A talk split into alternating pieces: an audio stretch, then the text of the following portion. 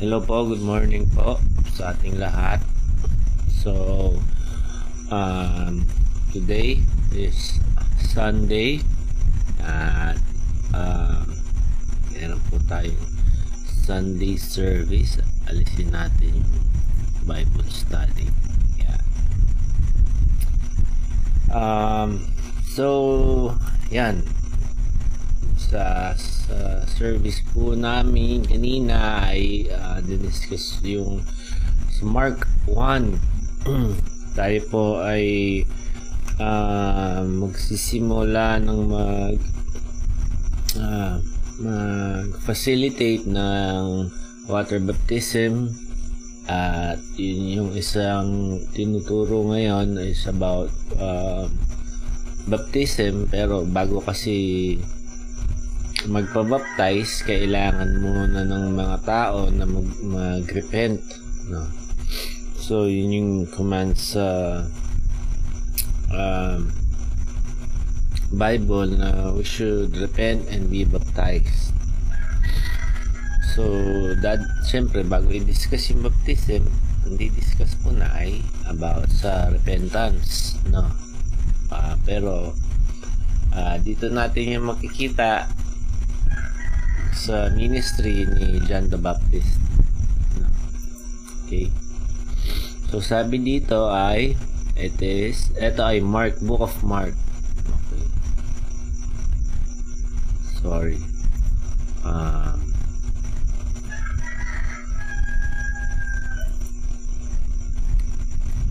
dito tayo sa Mark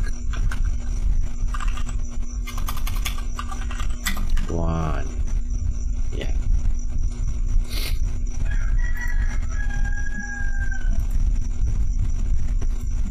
Tadang!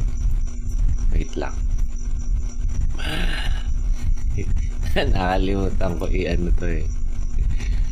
You ready?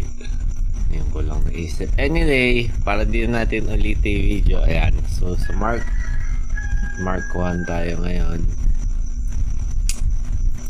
Okay, so let's start. Sabi dito, uh, um, ang gagawin natin ngayon is pagka kasi nag-aaral ako yung gumagawa akong explanation and then exhortation. So dalawang bagay. So per per section ganun yung gagawin natin no? Titignan natin kung ano yung ibig sabihin explain natin and then exhort natin. Sa mga di nakaalam kung ano exhortation application na lang. Okay. yung biblical term kasi is ma-exhort. Ibig sabihin na exhortation is ma-apply natin yung yung holiness, yung kabala, kabanalan sa sarili nating pamumuhay. Kumbaga encourage encouragement for holy living. No? So mas uh, mas basic yung application pero ang biblical term na ginagamit is exhortation. No? So sabi dito, it is uh, the beginning of the gospel of Jesus Christ, the Son of God, as it is written in Isaiah the prophet. Behold, I send my messenger ahead of you who will prepare your way, the voice of one crying in the wilderness, make ready the way of the Lord, make his path straight. So, una-una, sinasabi dito yung content ng book, it is about yung gospel ni Jesus Christ or the beginning. So, anong ibig sabihin ng gospel? Yun yung question, di ba? Um, sinasagot dito na yung gospel natin or yung eto in particular is about yung kay Jesus, no? Um, so, ngayon kasi sa Christianity ngayon yung gospel is nakasenter siya sa mga tao which is wrong. Okay it's very very wrong no? Na yung gospel is may plano ang Diyos sa buhay mo pupunta ka ng langit papatawarin ka ng Diyos. So um, para siyang yung ano yung buong universe yung umiikot sa araw which is wrong 'di ba? Hindi siya mali siya eh. Ang tama obviously is yung yung ano tawag dito yung solar system natin yung umiikot sa araw okay? Hindi yung araw yung umiikot sa mundo. So pagka mali yung ating perspective magiging mali din yung ating pananaw. So, um, simula pa lang dapat uh, tama na siya. Okay?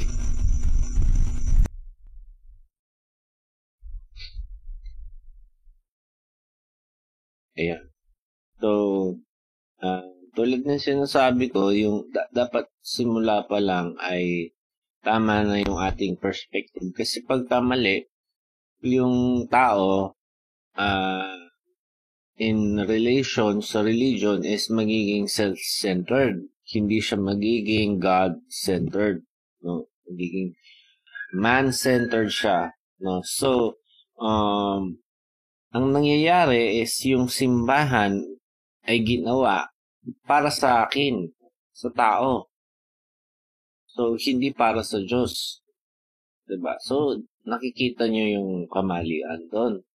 Ngayon, um, magsisimba ako para, syempre, nagsasamba ka sa Diyos, pero iniisip mo pa rin sa sarili mo. Uh, kuwari, merong verse sa Bible na sinabi si Jesus, Seek first His kingdom and His righteousness, and all these things will be added unto you. Sa so, may Matthew 6. Okay? So, ang gagawin ng tao kasi gusto niyang dahil nga self-centered siya eh. No, hindi God-centered yung gospel niya. Eh. Gusto niyang umaman, magkabahay, pamilya, kotse, negosyo, pera, karangyaan, lahat ng yan. Ang gagawin niya ay isisik niya si God. No, bakit? Ano yung kanyang motiv- motivation?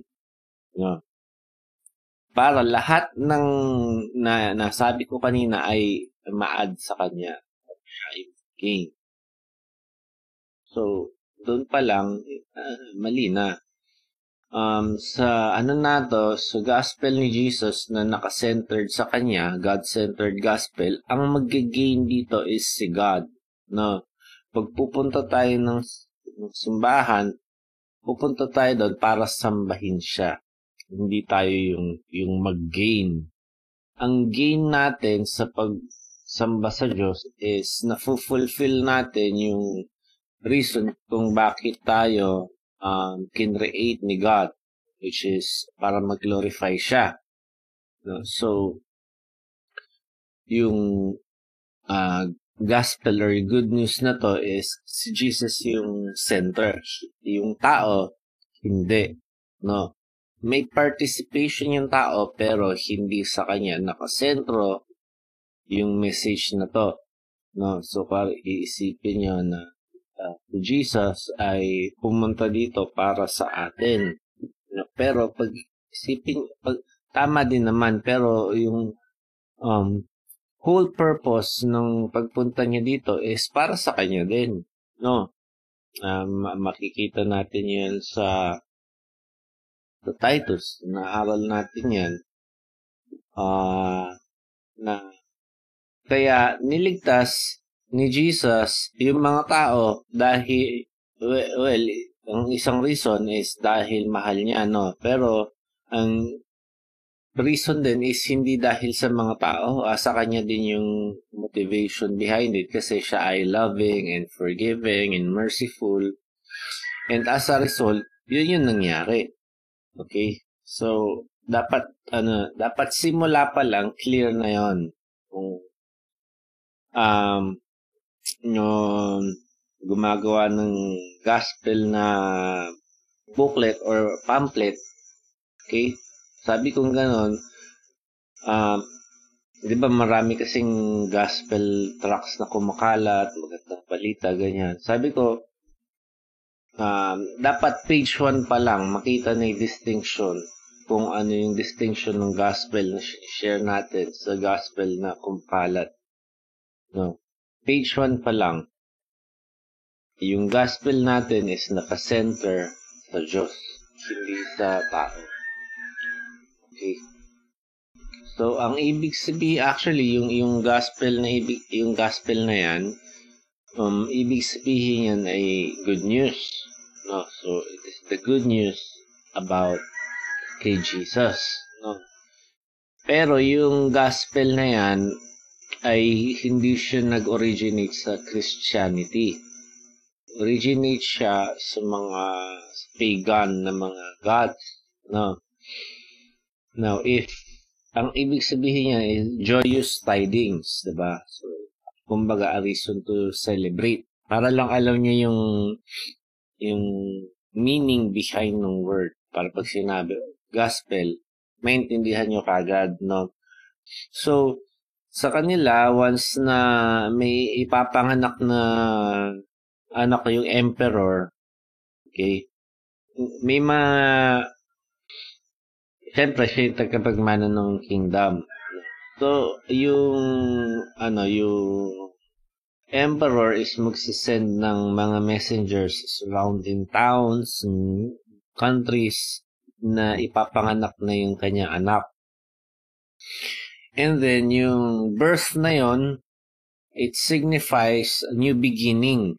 Kumbaga, a new reign na, na, let's say, mas ano peace and prosperity ganun so lahat ng tao is nagre-rejoice kasi ipapanganak niya yung ipapanganak na yung bagong magre-reign dun sa kingdom that will bring um yun nga, prosperity and peace and happiness sa lahat ng citizen.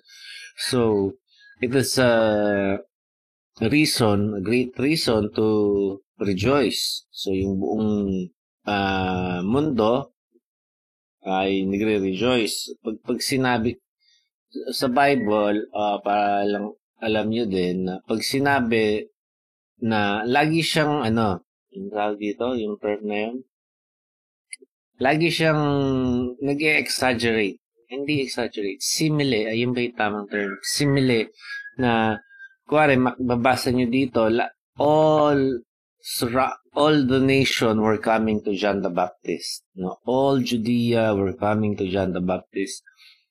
Does not necessarily mean every single person, kundi the majority of the people ay pumupunta doon. No. Kuwari, sinabi gano'n na uh, sa Bible na yung, yung message na to ay nag-spread throughout all the world. No. Pag sinabing gano'n, hindi naman necessarily lahat ng island ay na share na ng gospel but yung majority of the known world kasi syempre nung unang panahon di, hindi naman ala naman silang satellite na alam nila lahat no so nung isipin nyo nung time ng Rome sila yung world power nung time na yon tapos yung kingdom nila ay sobrang vast no na pag sinabi mong Noong time na yun, pag sinabi mong uh, na-conquer nila yung mundo, to hindi talaga lahat. No? Pero yung kingdom nila is so vast na yun yung kanilang quote-unquote uh, world. So, pag, pag nakikita niyo yung sa Bible, at least alam niyo na na doesn't necessarily mean e- everything na, or all people. Pero ganun, ganun lang silang magsalita. No? So, yun, yun nga, para alam nyo lang din. Okay? So, ang nangyari is, yun nga, pag papanganak, mag-evangelize sila or mag i-announce nila yung joy, joyful tidings or good news, no, a reason to celebrate, yan yan. So, inadapt, inadapt ngayon dito sa Christianity na yung gospel or yung birth ni Jesus, which is a reason to celebrate kasi good news siya. So, um, pansin nyo dun sa may Luke 2, nung in-announce nung angel yung birth ni ni Jesus, meron pa silang mga trumpets. Kasi, y- yun nga, para ipapanganak na yung Messiah, Yun, yun yung king. Okay, yun yung Lord. So, yung mga citizen ng kingdom niya is nagsiselebrate kasi, excuse me, it would mark the beginning of a new reign. Okay? So, yan. So, si Jesus, yung, yung birth or yung life ni Jesus Christ, yun yung good news. Okay, na ipapanganak na siya and then mag-offer siya ng salvation sa lahat ng tao. No? So, yung Jesus na to is a name given by uh, God. si, si God mismo nagpangalan kay Jesus. And yung Jesus na yan is Greek. Pero sila ay mga Hebrew. So, ang Hebrew ng Jesus is Joshua. Or, ang pronunciation nila is Yeshua. No, so, pag makakapanood kayo mga lumang Christian films, yun yung tawag nila kay Jesus. So, ibig sabihin ng Yeshua or yung Joshua is Yahweh is salvation or salvation of Yahweh. So, ibig sabihin, yung kaligtasan natin ay nanggagaling sa ating Diyos. And then yung Christ uh, ay isa ding Greek, no? Greek yan, ang uh, Christos, yung Greek niyan. Kasi pagka minomodernize, ginagawang English, napalitan lang ng wordings, pero yun din. So, ang Hebrew na niyan ay Messiah. Okay, so ibig sabihin, yung anointed one, pag pag inisip nyo kung ano yung anointed one, ang usually inisip ng mga tao is yung binabasbasa ng ng langis, ganyan. Pero, pag iisipin nyo, ano yung purpose kung bakit nila ginagawa yon Bakit nila, quote-unquote, inaanoint yung tao? So, ang ginagawa nila doon, uh, kaya nila ina-anoint is para ma-consecrate or ma-set apart. Uh, parang ano, let's say, sorry ah, pero past yung illustration ko. Pero kakain kayo, no? Kain kayong ganyan, tapos yung uh, yung kapamilya mo ay ano, ay wala pa dun sa food, no? So, baka, baka maubusan siya ng ulam. Ang gagawin ko, kuha kayong mga ulam. Tapos, um, siya, i, ipapagtabi mo siya ng ulam. Tapos, kuwari, may dating na bago or may gutom pa, diba? At sasabihin mo, wag, bawal mong kainin yan kasi kay ano yan, kay ganyan yan. No, naitabi na yan sa kanya. So, So, yun yung parang idea nun, no? Ang, ang difference lang is, uh, syempre, ginagawa natin yun para sa important, hindi naman sa importanting tao, pero pag, pag mahal mo, ginagawa mo yun, di ba? Pag special yung tao, let's say ganon. So, um, this, this case, ang ginagawa is, yung mga tao, uh, isineset apart para kay God. Okay? So, let's say, kuwari, ako, mag-ano ako, let's say, magpapastor ako, no, and, ang gagawin is, i-anoint ako. Okay, uh, i, nalagyan akong oil. Sa Old Testament, ginagawa nila yon So, ang purpose nun is, um, yung, yung ibang tao na yan, uh, pwede silang mag-engage sa mga makamundong bagay. Hindi naman hindi naman necessarily sin, pero let's say pwede silang mag-business, pwede silang magtrabaho ng secular jobs, ganyan. pero let's say ako na na-anoint or na-set apart, pwede lang akong magtrabaho kay God. Bakit? Kasi na, na set apart or na consecrate na ako. Okay? And then yung ginagawa nilang mga ritual para doon is to anoint with oil. So pagka sinabi, sinabing ganun na si Jesus yung Messiah, or yung anointed one, okay, siya yung, let's say, in a point.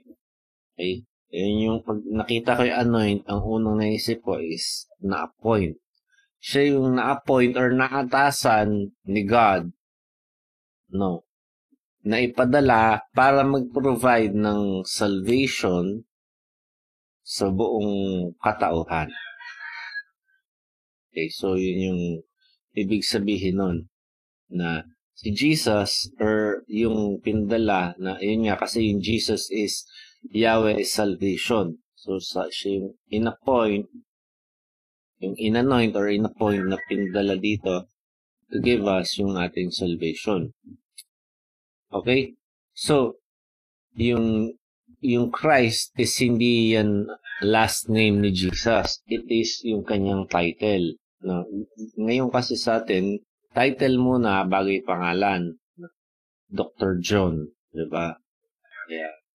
Colonel, General John, ganon. Pero yung dito, yung uh, title is yung huli.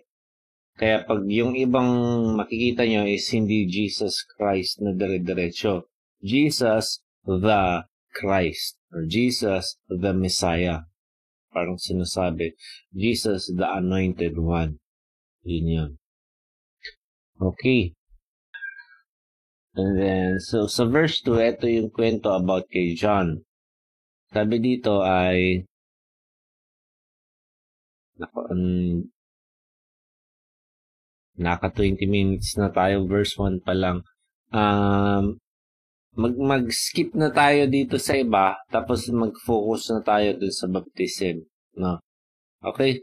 Pero, ang point lang dito is si John ay yung pinadala ni ni God para maging uh, forerunner ni Jesus. Okay, John the Baptist appeared in the wilderness preaching a baptism of repentance for forgiveness of sin. Ito yung sinasabi ko kanina, the whole, all the country of Judea was going out to him and all the people of Jerusalem. Okay? So, kumbaga, it's not lahat talaga, 100%, pero majority ng tao sa Judea and Jerusalem. So, para meron siyang significant audience, no? They were being baptized by him in the Jordan River confessing their sins. Ito ay tinutuko yung buhay ni John. John was clothed with camel's hair and wore a leather belt around his waist. His diet was locusts and wild honey. Now, if merong word na pwedeng i-describe yung lifestyle ni John the Baptist, ang word ngayon is austerity. No. Hindi prosperity. austerity. No. Ang ibig sabihin, so, tingnan nyo ah, maporma to eh. Mali, mali ako. Pindot. Austerity.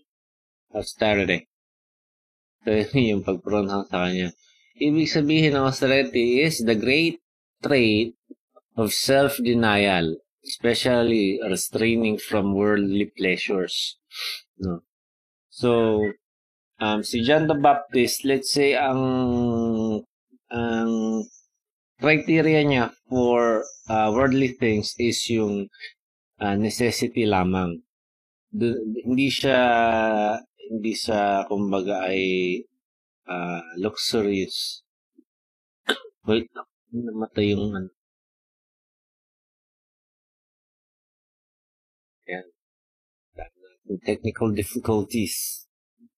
Um, kaya malabo yung kaya malabo yung video kasi nasira yung aking phone. Ito kasi, ah, uh, daldal na. Ito kasi nabayaran ko yung software para makapag-record ka ng malinaw na quality. Ito, hindi, libre lang to eh. Kasi ibang phone. So, um, naglolo ko siya. Libre lang kasi. Anyway, so, um, yun, yun yung word, austerity. pag pagpibili si John ng gamit, hindi siya luxurious. Iisipin niya lagi yung bare minimum. Okay? So, uh, ang nangyayari kasi kaya yung mga tao ay bumibili ng mga bagay uh, because of yung envy na actually yung nagpapatakbo sa fashion industry, yun yung nagdadrive sa market, even sa mga telepono or kung ano man. Okay? Na people would be willing to pray, to pray, to pay uh, premium price just to get yung products. Bakit? Kasi yun yung source ng envy ng ibang tao. Let's say, kuwari, bibili ka ng kotse, kuwari, Ferrari. No? Bakit? Kasi yun yung gusto ng lahat and pag meron ka nun, kakaingitan ka. No? Pero si, si John was not thinking about mga ganong klaseng bagay. He doesn't care. So sabi niya ganun, kailangan kong damit, anong available? No? Camel share, okay. Tapos, uh, kailangan kong food, anong available? Ah, well, uh, locust, no, wild honey, okay. No? So, um, yung necessity sa buhay and um, isa din, kumbaga as a Christian, kailangan mo din i-moderate yung desires mo sa world. No? So, uh, dapat hindi ka driven by yung yung yung envy, yung covetousness, no? You should have yung tinatawag na um, sober, soberity no, na meron kang uh, malinaw kang mag-isip kung ano yung uh, mga bagay na okay. No. Meron eh, pero in terms of sa ministry, uh, meron akong natin ng church na yung mga member nila ay talagang uh, walang something na flashy talaga. Sobrang plain. As in, 100% plain. Okay? Pero, pag nakita mo yung gamit nila sa church, yung mic, yung uh, speaker, yung pang video, everything else, talagang, ano siya, uh, sobrang ganda. I mean, sasabi mong mahal. Pakamahal niya, ganyan. So, ah, uh, may sense din naman pagka ganun na hindi porkit magastos ay luxurious na. Kasi uh, nag-video sila sa sin- pinapakita nila sa buong mundo and gusto nila ma- malinaw yung audio or yung even yung video na kuwaring ngayon may mga um, technical difficulties medyo distracting siya 'di ba so okay din yung ganun uh, gusto mo pag bumili ka yung matibay, pagtatagal, pero in terms of yung luxury nga na factor, uh, uh, iwasan natin yung mga ganong klaseng bagay. Um, nung let's say kuwari, lilibot ka sa beach, no? Usually pupunta ka sa Boracay, 'di ba? Para pag nag-upload ka tapos tinag mo yung location, Boracay, parang wow. So, syempre, magastos, mga ganong klaseng bagay. Pero may mga beach naman dito na magaganda, tapos malinis, tapos white sand din. Um, yun nga lang, hindi, ala siya yung factor na, ay, nandito ako sa ganyan. So, so pag uh, mga ganong klaseng bagay, and Christian ka, you should not really care about mga ganong klaseng bagay. So what, kung hindi kilala to, na-appreciate ko naman yung nature and nag-enjoy naman ako. So, yun naman talaga importante. So, Christian, kailangan mo i-regulate yung iyong desire. No? Dapat yan ay ma-regulate ng word ni God. So, sabi dito, he was preaching, saying, after one uh, is coming who is mightier than I. I am not fit to stoop down and tie the thong of his sandals. I baptize you with water, but he will baptize you with the Holy Spirit. So, wag na natin ituloy yung iba. Dito na lang tayo mag-focus. Okay? So, si, si John, um, ang calling niya is to prepare yung coming ni Jesus. No? Ano ipe-prepare niya? Yung way. Yan, syempre, hindi. Ang prepare ni John is yung tao. Yung na hindi yung kalsada. Na yung mga tao, prepare niya para pag dumating si Jesus, yung mga tao na yon is i-receive siya. Tapos handa sila. No? So, ang question is, paano ni John the Baptist ginagawa yun? Paano niya piniprepare yung mga tao? Nag-prepare niya yung mga tao by baptizing them in the water. No. So, yung water baptism is meron siyang uh, significance kasi ang ano nun, ang isang pinapakita nun is cleansing na yung mga tao is magiging malinis kasi may pagparating na hari So, ganun yun. Dapat okay sila. No. And then, sabi dito, but He will baptize you with the Holy Spirit. So, si John is always pointing kay Jesus. And yung baptism niya is also pointing sa baptism ni Jesus. No? So, uh, babasahin natin yung verse. So may Luke, Luke 3:16. Um, kasi mas mas ano dito, mas actually may nadagdag lang na word. Sabi dito, as for uh, as for me, I baptize with water, but one who is coming uh, mightier than I, and I am not free to untie the thong of his sandals. He will he will baptize you with the Holy Spirit and fire. So, nadagdagan lang ng end fire, yung baptism ni Jesus. Okay? So, ano ba yung fire? Yung fire sa Old Testament, ang um, meron siyang term or word na refiner's fire, no?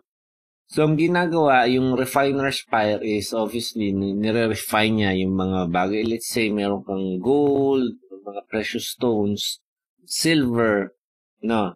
Tapos, papadaanin mo sa fire Anong purpose? Para maalis yung mga impurities. Tapos yung matira lang is yung, kuwari gold siya, yung gold lang matitira. Tapos yung impurities niya is maalis. No? So, it's talking about cleansing, yung baptism na to. Ngayon, pagka tayo ay nagpabaptize sa tubig, hindi talaga tayo na nakikleanse. Okay, hindi porket nag-undergo ka ng water baptism ay uh, cleanse ka na sa kasalanan. Hindi. Ito ay ano lamang, symbolism at ang ano na to is ang sinusymbolize nito is magkukumit ka dun sa baptism na paparating which is yung baptism nga ni Jesus dun sa Holy Spirit and yung fire na sinasabi. Okay? So, um, it is a different kind of baptism. Yung si John, external lang yung kanyang baptism. Yung baptism ni Jesus is inward. So, multiple times sa Old Testament, even sa New, sa Book of Acts, nasabing ganun, pag pinadala ko yung Holy Spirit, ang lagi niyang ginagamit na term ni Jesus is outpouring ng Holy Spirit. Okay? Nawala. Ayan. Kala ko nawala. so, merong outpouring ng Holy Spirit na mangyayari. Okay? So, so hindi siya yung tipid lang. Kumbaga, binubuhos siyang ganon. So, you can imagine na ikaw to, nakatayo ka, let's say, eto ka. Ayan. And then, bubuhusan ka ng Holy Spirit. So, yun yung, let's say, magka-cleanse sa'yo. Parang yun yung napipicture ko kasi pag binuhos Holy Spirit, yung tao is cleanse pero sa panloob na. Ngayon, sabi ni Jesus sa um, John 3 verse 5. Sabi dito, Truly, truly, I say to you, eto si Jesus ay nagsasabi, Unless one is born of water and of the Spirit, he cannot enter the kingdom of God. So, ano ibig sabihin nun? Ibig sabihin nun, pag yung tao ay hindi siya uh, na born or pinanganak kasi pag, pag umangat ka sa tubig, di ba? Para bang uh, sinisimbolize niya yung new birth. Yung whole, yung water, baptism kasi is ano din identification natin dun sa death and resurrection ni Jesus. That's why parang yun yung sinasabi na pag nagbabaptize ka, meron kang quote-unquote bagong buhay. Kasi uh, nilibing na yung dating ikaw. And then yung nabuhay is yung bagong ikaw na kay Kristo Jesus. No. So, yun yung ibig sabihin nun. And sa may Titus naman, Titus 3, sinasabi doon na um, yung Holy Spirit ay para mag-cleanse yung ating kasalanan, meron siyang washing and um, giving a new life. Yung regeneration na tinatawag. Okay? So, yun yung tunay na cleansing na nangyayari. Yung washing ng Holy Spirit sa ating yung kasalanan. How we, ano, how we attain yung forgiveness na ino-offer ni God. Okay? Sabi sa dito. Titus 3.5 He saved us not on the basis of deeds which you have done in righteousness, but according to His mercy, ito na, by the washing of regeneration and the renewing of the Holy Spirit. No? So, yun yung nangyayari. Um, yung tunay na cleansing is by the washing of the Spirit and yung regeneration, uh, renewing work ng Holy Spirit kung ka nagkakaroon ng bagong buhay. So, pag pinagsama mo yung dalawa na yon ikaw ay uh, lilinisin ng banal na espiritu, di ba, washing, and then regeneration, magkakaroon ka ng bagong buhay. Ngayon, yun din yung pinapakita dito sa baptism sa tubig. Pag lumubog ka sa tubig, nalilinis ka. And then, pagka umangat ka sa tubig, meron kang bagong buhay. No? So, yung spiritual na baptism, dapat yung ating sinisik na makuha, yung ating hinahabol na ma-attain. Yun yung pinaka-importante. Kasi kahit ilang beses kang lumubog sa tubig, lubog-lubog-lubog, walang mangyayari not unless yung Holy Spirit yung mag-baptize sa atin. Okay? So, yun yung significance niya. Okay? Pero, pag tinanong mo, uh, pwede ka bang mabaptize ng Holy Spirit nang hindi ka nagpa-water baptize? Pwede yan. Pwede po yan. No? Nangyayari yan dun sa criminal din sa cross na katabi ni Jesus, hindi na siya nagkaroon ng opportunity magpa-water baptize. Pero dahil napunta siya ng langit, ang ibig sabihin lang nun is na-cleanse siya sa kanyang kasalanan. Si Jesus mismo yung kausap niya, and siya yung nag-promise na sabi doon, you will be with me in paradise. Doon sa may book of Acts, merong na-convert na free 3,000 people na convert dun sa day of Pentecost, no? And then, it is highly doubtful na lahat sila is nagpa-water baptize. Okay, not, so hindi sila 3,000 nagpa-water baptism na isa-isa nilubog. Ganyan, nilubog. So, um, yung, yung water baptism ay meron yung mga exemption. Pare, ano, kuwari, ano ka, yung physically hindi hindi ka makagalaw or meron kang kapansanan no? So syempre pag alam mo yon hindi pag nilubog ka sa tubig di ba? Like ako pwede siguro i-assist pero may mga ganong instances um pare nakatira kayo sa North Pole no mahirap maligo do kasi nagyayelo yung ano, wala silang river. So, um, may mga limitations to pero sa Bible, sinistress din niya yung emphasis na kailangan tayo magpa-water baptize. Pag ikaw ay able, meron namang body of water sa paligid nyo. Kung wala man, eh, sanjain mo kasi kinuman naman yung ni God, should do so. So, uh, if uh, ano ko to, eh, gagawin kong illustration, no? Yung uh, water baptism is parang engagement yan sa kasal. No? hindi pa kayo kasal, pero kinocommit mo yung sarili mo yung sa kabilang the other person na you would spend the rest of your lives together, loving one another, ganyan. So, ito sa promise, no? Na, syempre, doon pa lang, faithful ka na kahit di pa kayo kasal. And then yung, darating yung time na ikakasal na kayo talaga. Okay.